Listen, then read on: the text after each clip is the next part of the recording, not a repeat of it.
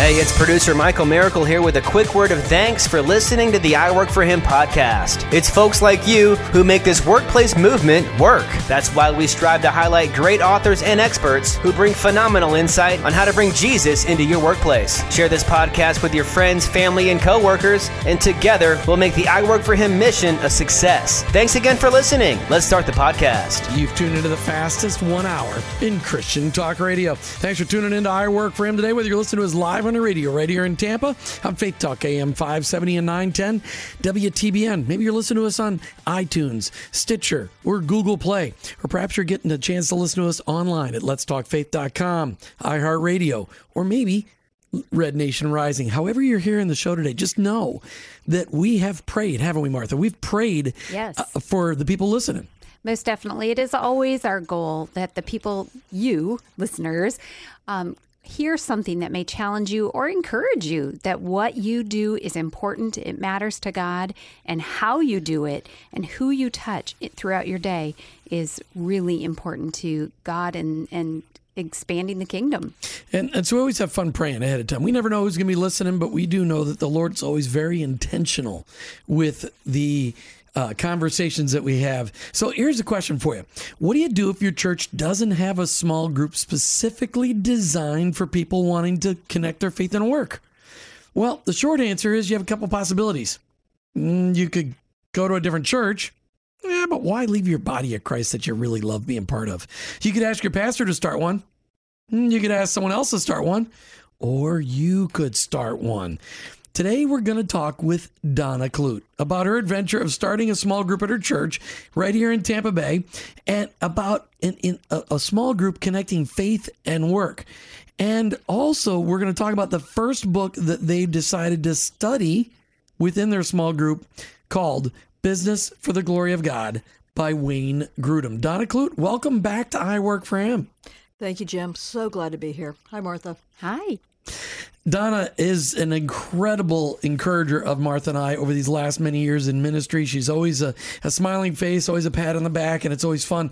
Donna, before we get into talking about your adventure in starting this uh, faith and work roundtable at your church, why don't you talk about what have you seen the Lord do in your life recently as as He continues to mold you into more of His image? Um, he has just really been um, talking to me a lot about intimacy with him and making sure that I'm connecting with him bright and early every day and really um, taking meat out of that. And so I I find it hard to stop my quiet time in the morning because of it. And um, and then seeing him work in our ministry. Um, my role is changing. Things going on in the ministry are changing. Every area of our organization seems poised for growth. And so watching him work out the details in that has just really been a lot of fun.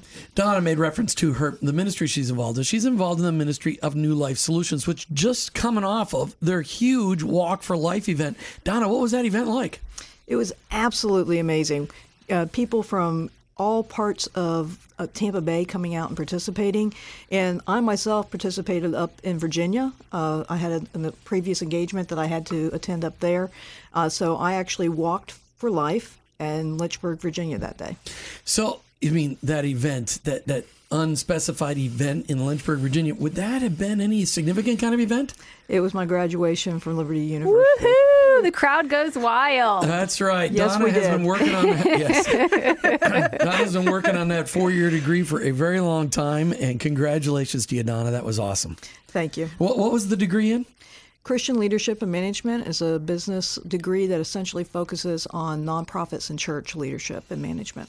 Sounds like something we should go. Maybe we should get another degree. I rebuke you. Okay. I, I will live vicariously through Donna and all of what I saw her do for that degree. It was pretty amazing. we can read her textbooks. I'm sure. I'm sure she would let us. Actually, Donna tells us all the time what we should be reading. Yes. so that'd be nothing new. If you ever wonder where I get ideas for books, I've got a couple of uh, people. You know, uh, Ross Harrop with C12. He's always constant. He, gets to host the show once a month. He's always giving us ideas. And Donna is the other one. And whenever she texts, I'm like, "Don't text me a book that you haven't read. If you haven't read it, I don't even want to hear about it. I don't want to hear about it." So, what, what do you, you you got a book you read recently that you think we should be reading? Spiritual Maturity by J. Oswald Sanders.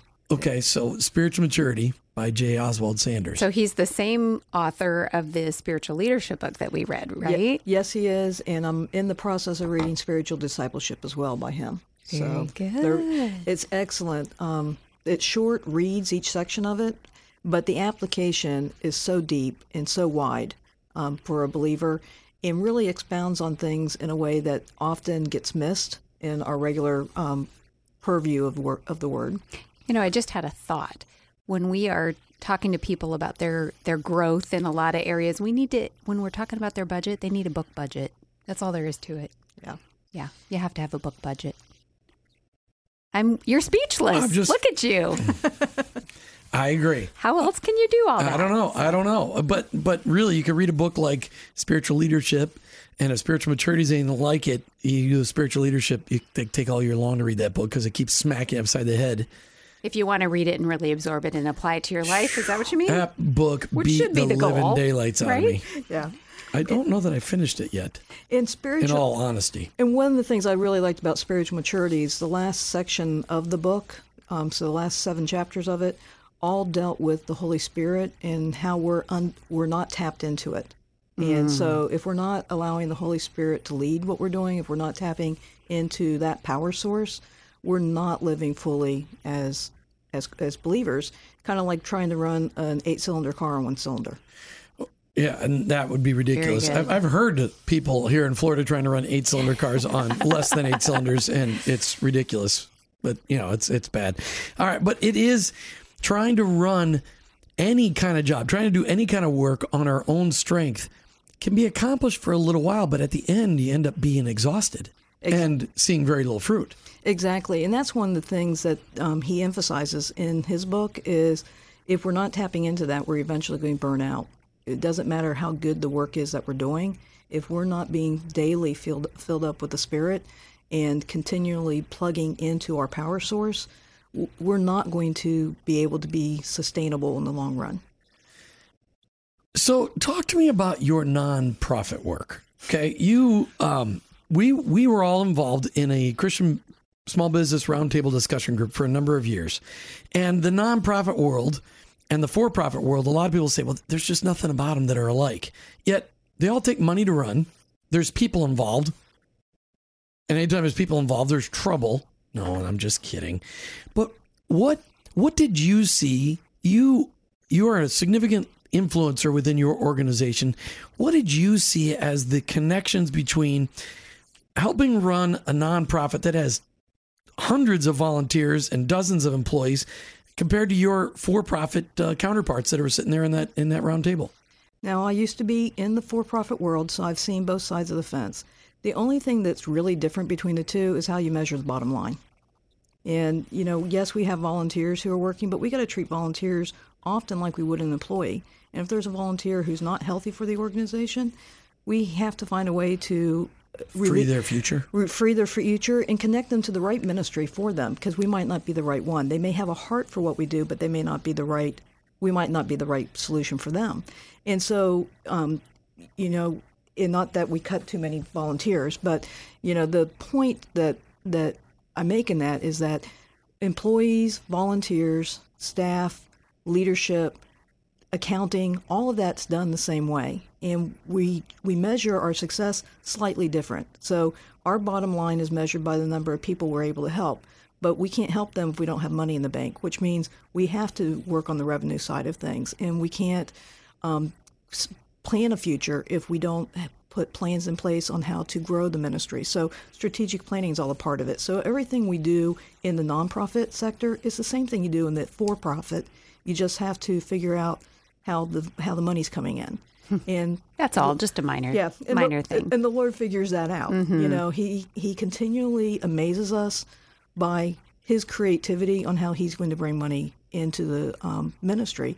And you know, it says he owns a cattle on a thousand hills. He releases the cattle to us pretty regularly, and and he's paying for the vision that he cast before us. when you look at the impact um, of of New Life Solutions that you're part of and the the role that you've got within there, it, it at times I'm sure it's staggering, and other times you're like, wow, we'd like to make a bigger impact. how fun is it to be part of something that God has clearly laid out and, and to get to see the success and the results of touching the lives of women who decide to keep their babies? How cool is that? It puts me in awe every story I read of how great and powerful our, our God is because we can't do this, only He can. Hey, how do I get a small group talking about faith and work started in my church? And we've got somebody that's doing it in her own church. And it's somebody that's very close to us, a friend of ours. And we were in a group together. Martha and I started a group back in September of 2013, I think it was. And we started a group called Business His Way. And we what we did is we grabbed 10 Christian small business owners, leaders, and said, let's have a group where we can just feed off each other, study some other people's opinions on this, and put things into action. And Donna Clute was one of those people. And Donna, you took that idea and said, hey, I should do this at my own church. Why? Because I think authentic faith connects Sunday to Monday. And our church is about connecting, making that connection. But I wasn't seeing anything actively in our church that said, hey, this is how you connect it to business. But I was seeing it what we did in Business His Way, and I wanted to um, encourage others to do the same thing. So you, we went about we went about trying to set up a business his way group at your church, and they really wanted it to be not somebody from the outside. They want to be somebody from the inside to get it done, which is totally great. Mm-hmm. So you, well, I mean, let's first of all let's do a plug for your church because they said, okay, Donna, go ahead and do this. Mm-hmm. What, what, church do you go to here in Tampa Bay? I go to Harborside Christian Church in Safety Harbor, um, back behind a neighborhood, but it's off McMullen Booth Road. All right. So, how long ago did you start your little roundtable that's based on faith and work? We started it in January 2015, and I'm sorry, 2017. And uh, what I had, I had a few people committed originally, and it ended up being one person showing up. So it turned more into a mentor opportunity than it was um, a roundtable. So, what kept you doing it then? If You didn't get your roundtable excitement, which I think probably second round, second time around, you may get that excitement. Uh, but people want to just see, hey, what's it about? And it's out of the box. I mean, it's out of the box. It, you know, there's Sunday school classes and there's, you know, marriage Bible studies, but a study that connects faith and work is just it's a little out it's it's out well, of the box. It's new. It's a it's a new way of thinking, and um, I think people's minds are changing to that, but not necessarily is it in their regular um, vocabulary and what they're talking about. So when they're looking at, oh man, could I work on parenting or could I work on connecting my faith at work? You know, you really have to warm them up to that idea. But I love the fact that this has given you an opportunity to to invest in somebody and really see what a difference it can make because the, the testimony can't be refuted. And as people are impacted by it they're going to tell people. Right. And the lady who participated in the group was somebody who'd gone through jobs for life who you've had on the show yep. before. Yes we heard. And so yep. she was a she had, was freshly out of the program and she had met me through that. Um, i was a guest at one of their nights. And so when she saw i was leading a group and what it was about she thought this is something would be interesting. And so when we got together, it turned into being a really great opportunity to mentor her as she was embarking into a new career for herself and to working for somebody who was going from being a one man show for many years to now learning how to grow his business. And so she was that first step in helping to grow his business. Mm. So when you you had that opportunity, you were you disappointed that more people didn't show up the first time? Disappointed, yes, but making the decision to continue on really had nothing to do about whether or not I was disappointed. I felt like God called me to do it, and He would supply who He who He wanted to be there. Um, the numbers to me aren't as much of a factor of success as much of obedience to Him. Mm. And you may be listening to the show today and going, you know, I'd really like to start a faith and work roundtable Bible study group where people we just we could talk about the practical between connecting Sunday and Monday. And if you ever want to do that, Martha and I have so many resources we can send you through. Many of them are guests, been guests on the show. Many of them books we've been highlighted, but there are there are so many resources out there, Donna. And I know you had to kind of sift through to figure out which book because when you study faith and work, yes, there's a lot of phenomenal scripture passages all I mean just all over the place. But a lot of times it's somebody's taken that idea and written about specifically how do you connect this. How did you choose the book that you decided to go with for your small group? It was actually part of my textbooks from one of my business classes when I was at Liberty. And so I looked at it and what I liked about it was is that the heart of the message is business is not neutral. It, you don't look at it and say it's not good, it's not bad. And it definitely isn't bad. People make it bad, but God created business. And so taking a look at that in this book made me feel like that was a good starting point. If people can make that connection that business is something that glorifies God and being a business person glorifies God, then that's the first step. I, I thought it was very interesting that, that Wayne Grudem in his book, Business for the Glory of God, just kept bringing it up over and over and over again. The business is not morally neutral. Right.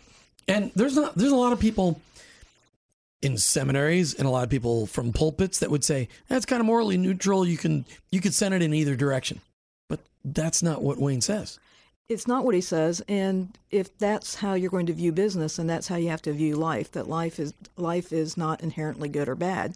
When I think life was inherently made to be good, and so if we take that perspective, then we've got to apply that to all areas of our life, including church, and including family, including marriage. And I think that becomes a tool that Satan uses to take our eyes off the one who authored business and the one who authored marriage and the one who authored family. So whenever we take our eyes off who created and who instilled the idea, it Satan wins. And so when we say business is neutral, we're giving Satan a foothold. What's amazing is is is we try to recognize these things where Satan puts a little twist on on what God intended it. And, and Martha, we've we've seen it. We've interviewed so many people here in these studios trying to get people to just share okay here's how the lord is working in their workplace here's the things that are that are going on but it but we have learned through this journey with i work for him that god created work before the fall that he created he created this for his glory and that it's not a morally neutral thing. He really wants us to be getting out there in the business world, conquering the world and bringing it for his glory. So let me just clarify what you're saying because I want to make sure people understand that. So what you're saying is these people that have a mentality that business is bad because you're in it for profit. Is that what you're is that what you're talking about? The morally neutral or what well, you... what they're saying is that business is business and it can tilt either way it can tilt evil for people who take advantage of other people, or it can tilt for good for people that are doing good. And what we're saying is that business was created for good. Mm-hmm. That God intentionally created work mm-hmm. for good. Okay. Just along with what Donna said. Right. So marriage and, and all the other things that God created, that it was fundamentally a good thing. Exactly. And as image bearers, everywhere we go, so image bearers of God, let me let's be clear about that. As mm-hmm. image bearers of God, um, everywhere we go, we need to project that image, whether we're the business owner or the husband, the wife, the parent, the child, you know, the grandparent, whatever our role is in life, we're to represent Christ and God in that. We're the image bearer. So in the business world, that doesn't change. That's the connection between what we say we believe on Sunday and what we live out on Monday. So, so, does that help, Martha? Yeah, it does. Yeah, I didn't get I didn't get a chance to throw this book at Martha and say, "Hey, read this quick before the interview." I just said you'll have to trust me and go in the interview. well, but neither are our listeners. So right. that's that's the fun in my role is I get to go, okay, if you're listening right now and you're not getting it, hopefully I can get it clarified for you. So so really the title Business for the Glory of God, the book that we're talking about by Wayne Grudem, it could be blank for the glory of God if it were a book about family for the glory of God, marriage for the glory of God. This obviously is focusing on doing business right. for the glory of God. Well, I mean, there's what a, we're called to. There's a lot of talk in the media bashing big business, bashing business per se. And, and those people in the media are just genuinely ignorant most of the time. They have no idea how the economy even works. But big business, any business provides jobs, um, takes uh, takes one bucket of resources and transforms it into another bucket of resources. It's doing the cultivation that the Lord asks us to do. And business, without business, our world would be a disaster. If, if, if the world was just run by a government, nobody would do anything. It would look like Russia in the 60s, 70s, 80s, and 90s, where people could barely get any food for the day and there was nobody doing anything good. So it, the government, where did they get the money? Without business, the government doesn't have any money to do any business because businesses pay people who pay taxes. Businesses pay taxes. It just people need to understand business is a good thing. Well, we not long ago were talking with somebody who was speaking about the fact that because they have a business and they are employing people, they are helping their community because they are truly giving livelihood to all of those families that there is someone employed in in their home. And just even having that perspective, may, I mean, they may not be selling something that is, you know, uh, uh, has a Christian phrase on it, but that doesn't mean that they're not doing it for God's glory. If they see that what they're doing is helping a family to eat and have shelter and transportation or whatever it might be. Yeah, the impacts are mm-hmm. huge. Donna, I'm curious when you were going through this book at Liberty University for your your four year degree, talk to me about how did they address this that business isn't morally neutral, that business is fundamentally good. I mean, this is a Christian university. How did they address that? Well, I think this book is really puts the face on that the best, in that saying that we are image bearers of God. We are created to be in His image. And so, if you look at the nine essential parts of business, how does that bring glory to God? And for a long time, I've had the attitude that work is worship. And so, when I work, it, I'm worshiping God. Now, there's sometimes I get it a little out of whack, and it looks like I'm worshiping work. I want to mm. worship God through my work. Um, that's when the workaholic arises in me. But business ownership, God owns everything. So when we practice ownership, we're imitating God. When we do it right, we're really imitating God. Um, productivity, God was a protective God. He created the entire world in six days. Right. So that's pretty productive. It's very productive.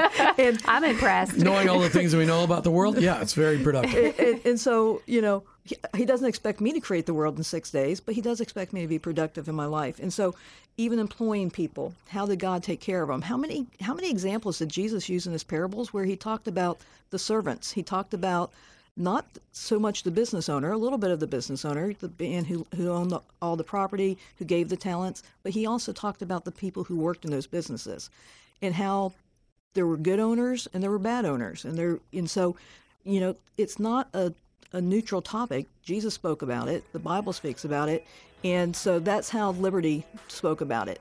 In all of our classes, we tied the Word of God back into every topic we had and that was all a part of this. And it's so easy to do, especially when you're looking at, if you really honestly want to see the work of industry all throughout the scripture, there are so many examples. It's incredible. All right, Donna, as you were hinting in the book segment, there's nine essential parts of business that this book highlights ownership, productivity, employment, commercial transactions, profit, money, inequality of possessions, competition, borrowing, and lending. Which one of these topics, when you read it, was the, the eye opener? You're like, no, I'd never heard that before. Uh, I think how he tied together um, the concept of productivity, because in in the book he talks, and it's on page twenty six. He talks about how if Adam and Eve went from the garden to our our place here today, what would they think when we turned on the sink and water came out? What would they think when you open up a refrigerator and all the food they grow in the garden is there? Uh, what would they think, you know, if, if we got in the vehicle and it moved on its own to go someplace? They would be giving glory to God. Well, let's draw that picture out a little bit because I, I loved that picture that he drew. Because when you when you think about it, Adam and Eve were told, "Hey, go cultivate the earth." They had no idea what was inside the earth. Right if Adam and Eve came back today, six six and a half thousand years later, they would know because God told them everything that's here was here. It's just in a different form than it was in before. Hmm. We've cultivated it. So they would know that every highway, all these buildings, the cars, I mean, everything has come from something that was there the day the earth was created. Exactly. And so I think that was one of the things that just really dawned on me that you know, we look at it from having been exposed to it all of our lives. But what about this somebody who their original exposure was God saying, "Go do this," and so. On the people. Just think about they're they're. Th- I'm thinking about the traffic. What would they think of of traffic and bridges over the bay? Or I mean, I, I mean, I just can't imagine. Yeah, and so then you look at, at what Grudem says in here. Uh, Grudem says in here that that you know we're that they would give glory to God. He he gave you resources to be able to have running water in your house. He gave you resources to be able to preserve food so it didn't rot the day you picked it off the tree. He he gave you this. And so I think that that was one of the things that just really dawned on me that our productivity out of the resources that God gives us is is what most astounds me. And because I take it for granted, I take for granted that all this stuff is around me. Right. Not that I have to work for it or anything like that, but I take for granted that it exists. Mm-hmm. But what about the person who's never been exposed to it? They would rightly give praise to God. And, and I, I love that. And to me, out of those nine different essential parts of business, so his perspective on borrowing and lending, because I, uh, Martha and I went through Crown Financial Ministries 20 years ago, and is it really 20 years ago? Yeah, it's almost 20 years ago. Yeah, pretty close. And, and just learned that, okay, all debt is bad, debt is bad, debt is bad. Yet, in the context of business, some debt is sometimes necessary. Uh, Psalms uh, 112, verse 5 It is well with the man who deals generously and lends, who conducts his affairs with justice. So he's talking about, he's not saying bad is a person who lends money. No, God is saying, hey, it's it's an okay thing. In fact, in the parable of the talents, Jesus said uh, that to the wicked servant, hey, why then did you not put my money in the bank? Am I coming? I might have at least gotten interest, mm-hmm. which is the interest comes from borrowing and lending. That's how banks make money. It seems to me, therefore, Wayne Grudem says, that borrowing and lending in themselves are not prohibited by God. For many places in the Bible, assume that these things just happen. Exactly. Exactly. You know, it made me think about the fact that we've talked before, we've had organizations on that it is their ministry to make use of the savings that people have um, in their own inheritance, in their um, organizations, whatever it might be. And the fact that instead of that money sitting there doing nothing, it can be being used to grow the kingdom in one sense or another, whether it is just the use of that money like you're talking about here through borrowing or actual giving of that money. But either way, you're helping something rather than hiding it in your mattress and no one having use of that. So I, think that's kind of the approach that they're having there, but that just puts it in in terms um, that makes sense. Now, Donna, when you were studying for your degree, and this would be one of your degree programs, you go home and, and did you talk to your husband Bob about this stuff? Um, actually, no, I didn't, because most of the time I was coming home, he was asleep. the joys of working full time yes, and going to school. Every time we drove by Donna's office, she was there for the last three and a half years. All right. So when you were discussing this book in your classes, and, and you had an open, I mean, sometimes you went to class there. But for the most part, it was all remote stuff. Did Did you guys have like open discussion forums on the books that you were studying? Uh, it was more done like a blog type thing. So there was discussion boards. We had requirements of what we were supposed to write in the discussion board, and then we had to reply to what other people had to say. And so the conversations that would go back in that um, really were eye opening because you could see where some people absolutely had no problem whatsoever with um, borrowing and borrowing to the fullest extent of what your credit limit allows. And then there were others who they were taking one class at a time because that's all they could afford to pay for was one class class at a time, and they refused to go in debt to get a degree. And so you had both ends of that spectrum, and so um, not just on that topic, on every topic. And so when the conversation would go back and forth, and you would see this, it was interesting to see how they would justify it by scripture, their position. And but it really helped to put my thinking in line with, you know what, I'm out of whack on this thought thought, and I need to see what the scripture says about that and align better with scripture. So let's dig into a couple of the uh, of the pieces of this because of those nine chapters. Of course, can't go through all of them, but I, I want to talk about productivity because productivity, as you mentioned a little bit already, that productivity is honoring to God. The more productive we are, it is a way to glorify God. How do you see that in your like? Uh, give me your perspective on that because it's well because I think productivity really does give God glory. But a lot of us think that, well, I can, if I am a workaholic, I can give God glory because I'm working all the time. Yet there's a certain amount of productivity that becomes negative. How did you see productivity as a way for the glory of God? Well, I see it first mentioned when he talks about subduing the earth. So in Genesis 1:28, God tells Adam and Eve, subdue the earth. And that is being productive. So it's starting to move those processes around. And so he took time to rest and he recognized the end of the day and the start of the day. And as an image bearer, I need to recognize the start of the day, the end of the day, and I need to take time to rest. And I, and in doing my productivity, I need to also find a way to find a way to start the day and end my day, and doing it all to what he wants us to do. Um, productivity looks different for every type of business and for every type of job. Um, I, I'm not the accountant at our office, and we pr- all praise God for that. And uh, she, but she's very good about staying on top of all the details and making sure things are going well. And her productivity looks drastically different than my productivity, where my productivity looks looks different than my boss's productivity. And so, um, making sure that we measure it by what needs to be done. So what's the end result and what will help us get to the end result. Well, and there's so many things we look at, Martha. We look at productivity. We look at the things that have been produced that are a blessing to other people. Uh, and we've already talked about what we think Adam and Eve would say of how we cultivated the earth. But I think as a productivity blessing to other people, you know, just the fact that somebody figured out how to make shoes. You like that, don't you? It's good for you. Well, I just figured that I know you don't have as many pairs of shoes as Imelda Marcos. I know you don't. And people now are going, who is Imelda Marcos? That's fine. If you don't know, look it up. It.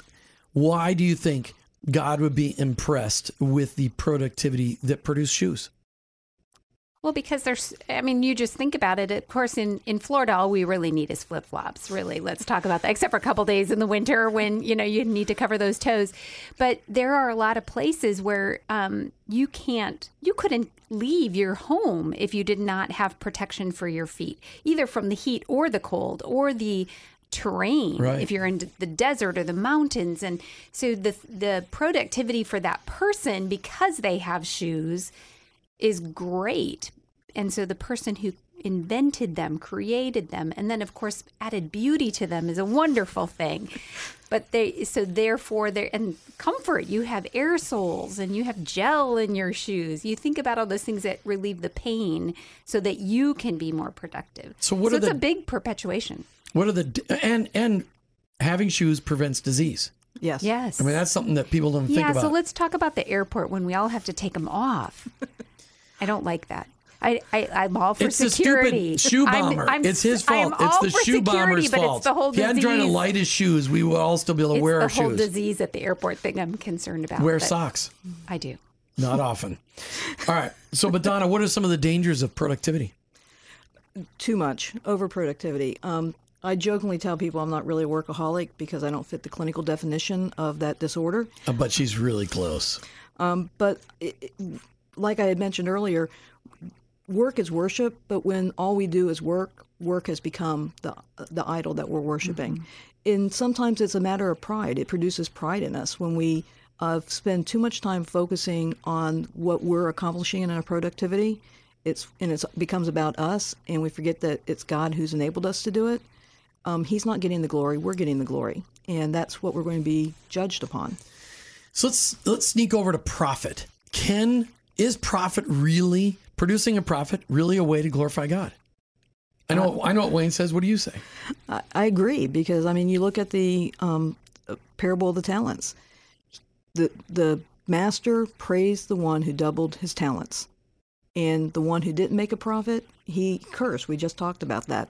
He he, he said, "You're a wicked servant," and so um, making a profit appears to be something that God ex- expects of us. Well, and you use the wicked servant. That that guy, he didn't just return to the owner what he the owner had given him, because that money that the owner had given him all those years prior was now worth less than it was all those years prior. So he actually lost him money as opposed to doubling him money. Go ahead, Martha. So I think it really a lot of that conversation boils around to what you're doing with the profit. If you are um, the owner of something and it becomes very profitable and all you're doing is consuming more for your own pleasure, then it is wrong. But if you're using it to help others, to further things, to maybe do some more research or maybe to um, give bonus to those who create the productivity and create the profit, then you're doing it for good. And so really it becomes a balance thing because if it's all about consuming, then then the profit in and of itself becomes very evil. Well, and, and, let's just talk about profit really quick as we head out to the break. You know, people in the world would say, well, you should just do things and you should just break even. Well, if you just break even, there's no money to pay wages. There's no money to to pay anybody if you just break even. And if all and if you're and invest in new products, profit is there to help us to grow and expand and to try new things. And if you didn't have profits, you wouldn't have a chance to make mistakes. And if you don't have a chance to make mm. mistakes, you're never going to make anything new. And then we'd all still be sitting there wearing Keds. Oh, no. So instead of. Keds are okay. Keds are okay. They're fine. Mm-hmm. We'll go on to inequality of possessions. Donna, how. This is a tough concept. This is and Mr. Grudem in this book says that inequality of possessions is fundamentally good and provides many opportunities for the glory of God. I, I don't get that. I think James 2 5 that he pulls out here really says it best. It says, Has not God chosen those who are poor in the world to be rich in faith and heirs of the kingdom, which he has promised to those who love him? He doesn't say if all people in the world, he says if those who are poor. And so he recognizes that there's different levels in that, and he's not condemning that there's different levels. The widow who gave two mites, she was praised for giving what she had out of her out of her small reserves as opposed to giving out of abundance. And so there's that that inequality that happens in that. And um, in John 1, 1 John 3 17, it says, um, If anyone has the world's goods and sees his brother in need, yet closes his heart against him, how, how does God's love abide in him? And so we have that opportunity that when if we're the one who has more to help somebody else out if we're the one who has has nothing there's a way for god to bless us in the midst of it and so taking a look at that in the inequality recognizes that it happens even look at um, cain and abel so going back to genesis cain and abel they didn't have the same resources to bring to the um, to the altar one was a farmer, one was a shepherd.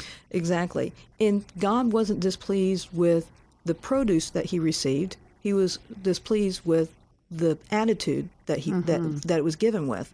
And so God expects our attitude to be reflective of our love and passion for him and what we have doesn't determine that. How we respond to what we have is what determines that. Well, and people are arguing, they would argue forever that, you know, it's not fair that you have more than somebody else. Well, there's always somebody that has more than somebody else. There's always somebody that has less than somebody else. There's always somebody, if you're really sick, there's always somebody that's sicker. But Jesus, when you, you get that great example at the temple, when the rich people were throwing in out of their abundance and the widow gave out of her scarcity, he didn't say, that's not fair.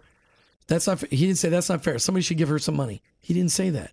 He was impressed by her level of faith because he knew that, uh, that our Heavenly Father would take care of him take care of that widow. Exactly. And when we give out of our scarcity, what we're saying to God is, I trust you to take care of that $100 I just gave you to meet the needs that my family really has. Well, and a lot of times you look at those people that typically have more are typically people that are employing people and they're giving already. I mean, I'm just tired of hearing the criticism. Well, that person's got a business, he should give more. Well, how many employees does he have? Right. How many people does he employ? Right. And he is and he is giving them every hour of the work that they are producing, he is giving out of his worth to pay them for that work. Donna, as you look, just a quick summary on this book, Business for the Glory of God, really just a handbook on just getting a perspective that the um, business is morally, fundamentally good. What is what was the biggest takeaway? biggest takeaway was recognizing that there's no part of business that's neutral. That's the biggest takeaway. That everything that we do in business, and it's not just about we praise God for this, it's about putting to work the resources He provides us with, whether it's talking about profit or ownership or employees or productivity. Every bit of it needs to be back to God's glory by by using it the way He He dictates for us to use it. Well, and I would encourage you to get a copy of this book. Uh, email us, jim at iworkforhim.com, jim at iwork, the number four, him.com. Get a copy of Business for the Glory of God. Donna Clute, thanks so much for joining Martha and I today. It was great having you in studio. Thank you for having me. Love being here. Hey, as we come to the end of another I Work for Him show, Martha, it's always sad as we come to the end, isn't it? It is. Until next time. Until next time. All right, take a look at this book. Get one for yourself Business for the Glory of God. Just start to understand the Bible's teaching on the moral goodness of business. Jesus talked about it all the time. You've been listening to I Work for Him with your host, Jim and Martha Brangenberg. We're Christ followers. Our workplace, it's our mission field, but ultimately, I, I work, work for for him. him.